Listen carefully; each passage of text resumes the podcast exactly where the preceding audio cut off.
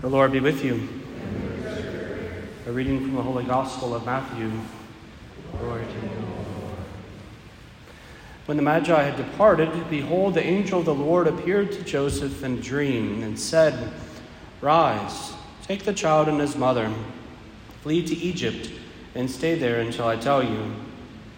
Herod is going to search for the child to destroy him.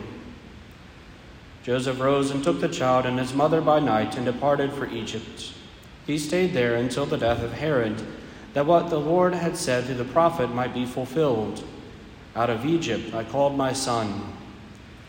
When Herod had died, behold, the angel of the Lord appeared in a dream to Joseph in Egypt and said, Rise, take the child and his mother, and go to the land of Israel, for those who sought the child's life are dead. He rose, took the child and his mother, and went to the land of Israel. And when he heard that Archelaus was ruling over Judea in place of his father Herod, he was afraid to go back there. And because he had been warned in a dream, he departed for the region of Galilee. He went and dwelt in a town called Nazareth, so that what had been spoken through the prophets might be fulfilled. He shall be called a Nazarene. The Gospel of the Lord.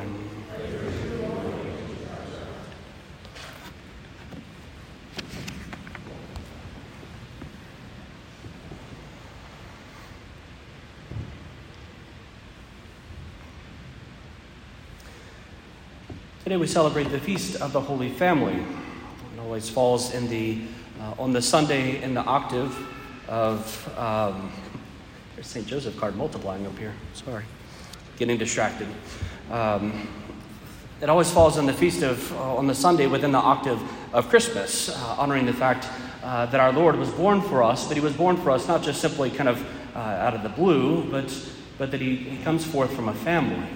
And it sh- shows us the, the importance of family life, the foundation of society itself. Uh, that our Lord has chosen a family to be the instrument of the salvation of the world. The Holy Family stands for us as a model to imitate. Our opening prayer alludes to this fact today. And as Pope St. Paul VI would encourage us, we can often look to the school of Nazareth to learn, to look to the Holy Family Jesus and Mary and Joseph and to see how it is that they might have lived, to ponder their lives as a family, and then to seek to imitate them in ourselves. To be encouraged in this also, they are for us not just models to follow after, but intercessors. They pray for us, constantly mindful of us, caring for us, watching over us, ultimately with one desire to allow the will of the Lord to be fulfilled in our own lives. For us today, the call, the invitation for us is, as the opening prayer said, to imitate the Holy Family, to become holy families, holy men and women. To that end, St. Paul gives us a bit of uh, structure on what that exactly might look like the collect for the Mass encourage us to imitate the virtues of family life. But what exactly are those? St. Paul tells us. He puts it into terms of putting on things, but in a similar way, we can think of it as building things. To build a holy home, these are the necessary ingredients. A foundation first of heartfelt compassion, mercy we recognize mercy as the first starting point because none of us is perfect. And the place where our imperfection shines most, I think, is in our homes.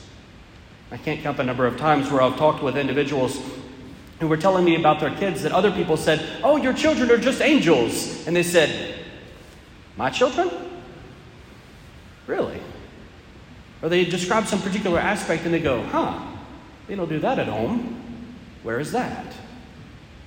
This is reality that, that very often we put on our nice facade, we put on, the, we, we put on our, our, our best face uh, when we're out in the world. Our goodness shines through in a particular way. It's a good thing. But on the same end, we feel comfortable at home to kind of let our less than glorious side shine because everybody knows this already. We don't have to put on airs, and if we did, very likely we'd be called out for it. We can be ourselves genuinely at home. And so sometimes we manifest our weaknesses most clearly there. And so our foundation must be mercy, heartfelt compassion towards others and also towards ourselves. To build upon this foundation of mercy, there are four walls that are needed, St. Paul encourages us. The first being kindness, having a desire to do good for others. Second is humility, a willingness to put oneself at service of others. Thirdly, gentleness, a willingness to restrain one's intensity and one's passions, and essentially to restrain one's pride, and to allow gentleness to come forward as the manifest fruit. And lastly, patience, that again, because of the weakness of our lives, there must be patience, looking and playing the long game rather than demanding perfection in the short one. Upon these things, St. Paul would encourage us to have the ceiling of forgiveness. Again, mercy being the foundation as well as part of the conclusion. But over all of these things, put on love. It is the roof that preserves all the rest. In fact, when there is a problem in the house of holiness, it is most of all a fault of love, a failure to desire the good and to work for and to will the good of the others. When we fall short in loving others, our house can quickly begin to crumble. And so it's to seek to do these things in the home, as St. Paul encourages us, all for the love of God. Indeed, we can do holy things. We have a holy house here in the church by which we come and offer specific spiritual routines. We have the liturgies, we have the Holy Mass, we have the celebration of the sacraments, and various times of prayer. And it is good for us to do things for the love of God here. This is the, the proper place where we ought to love God most in the celebration of the sacred liturgy. But it's also to recognize that our homes are to be, in a sense, other temples of God. Just as we are the dwelling place of the Lord, that He is with us always so also in our homes is to remember the nearness of God to us. That our ordinary things of daily life, when joined and when done for love of God, have power. We see this in many of the lives of the saints. Mother Teresa and St. Therese, uh, I think, provide some very clear and common examples and lots of quotable, uh, quotable phrases about the, the willingness of the heart, not necessarily to have to do great things, but to do small things with great love. St. Therese's little way and Mother Teresa's whole life, essentially. To be able to do the ordinary things of our life filled with love for those in the household, for love of God, most importantly, is power. It transforms us. And this is the virtue, these are the virtues of family life. These are not things that are meant to be only employed during the family rosary or at prayer before meals or on Sundays when everything is hopefully a bit more quiet in the house.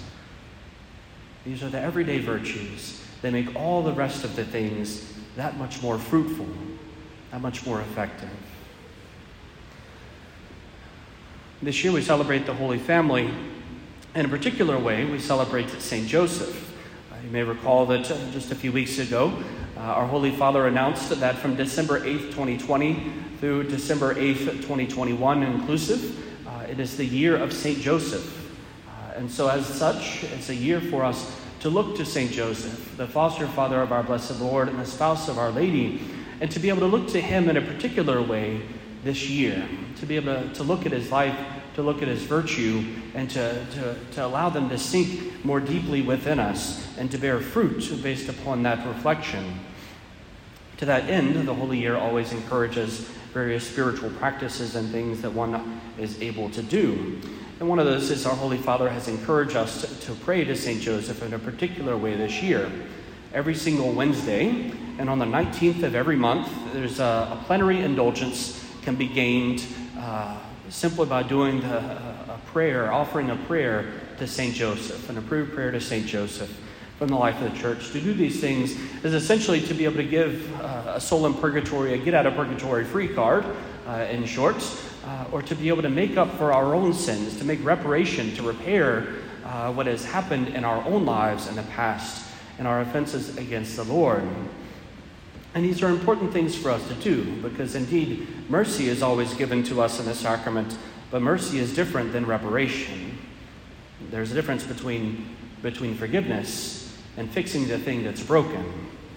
And we can gain plenary indulgences to fix the things that are broken within us and for others who are deceased. And so we have these opportunities to gain these indulgences um, throughout the year. And so one of those also is a particular one for today, the Feast of the Holy Family. Uh, and so the offering is that if we, if we pray the prayer of St. Joseph today, uh, then we can gain, under the usual conditions, uh, a plenary indulgence. The usual conditions being to receive Holy Communion, uh, to make a good con- sacramental confession within three weeks, either before, uh, before today or after today. Uh, so a, a three week window on either side of today's feast. To be able to have a complete detachment from sin within one's heart, uh, and to be able to offer the Our Father and the Hail Mary for the Pope's intentions. Uh, and so, uh, I'm going to offer, offer this prayer to St. Joseph here and now. If you happen, happen to pick up one of these cards on your way in, uh, I would invite you to join with me in praying this prayer. If you didn't pick one up on the way in, I would encourage you to pick it up on the way out. Uh, they're at all the, all the exits of the church, and uh, we ordered a thousand of them to start. So we've got, a, we've got a lot of them. So if you want to take one for your car, one for your prayer book, one for your ba- bathroom window, bathroom mirror, not bathroom window, that's weird, uh, your bathroom mirror. Um, to be able to have all of these things, to be able to pray to St. Joseph regularly, uh, to be a wonderful way for us uh, to be able to join our, ourselves to the Holy Family, uh, particularly to St. Joseph throughout the year. And so we'll begin first by offering the Our Father and the Hail Mary for our Holy Father's intentions, and then we'll con- conclude with this prayer to St. Joseph. Our Father, who art in heaven, hallowed be thy name. Thy kingdom come, thy will be done, on earth as it is in heaven. Give us this day our daily bread, and forgive us our trespasses, as we forgive those who trespass against us. And lead us not into temptation, but deliver us from evil. Amen. Hail Mary, full of grace, the Lord is with thee. Blessed art thou among women, and blessed is the fruit of thy womb, Jesus. Holy Mary, Mother of God, pray for us sinners, now and at the hour of our death. O Saint Joseph, whose protection is so great, so strong, so prompt before the throne of God, I place in you all my interests and desires. O Saint Joseph, do assist me by your powerful intercession and obtain for me from your divine Son all spiritual blessings through Jesus Christ our Lord, so that having engaged here below your heavenly power, I may offer my thanksgiving and homage to the most loving of fathers. O Saint Joseph, I never weary contemplating you and Jesus asleep in your arms. I dare not approach him while he reposes near your heart. Press him in my name and kiss his fine head for me, and ask him to return the kiss when I draw my dying breath. Saint Joseph, patron of departing souls, Pray for me.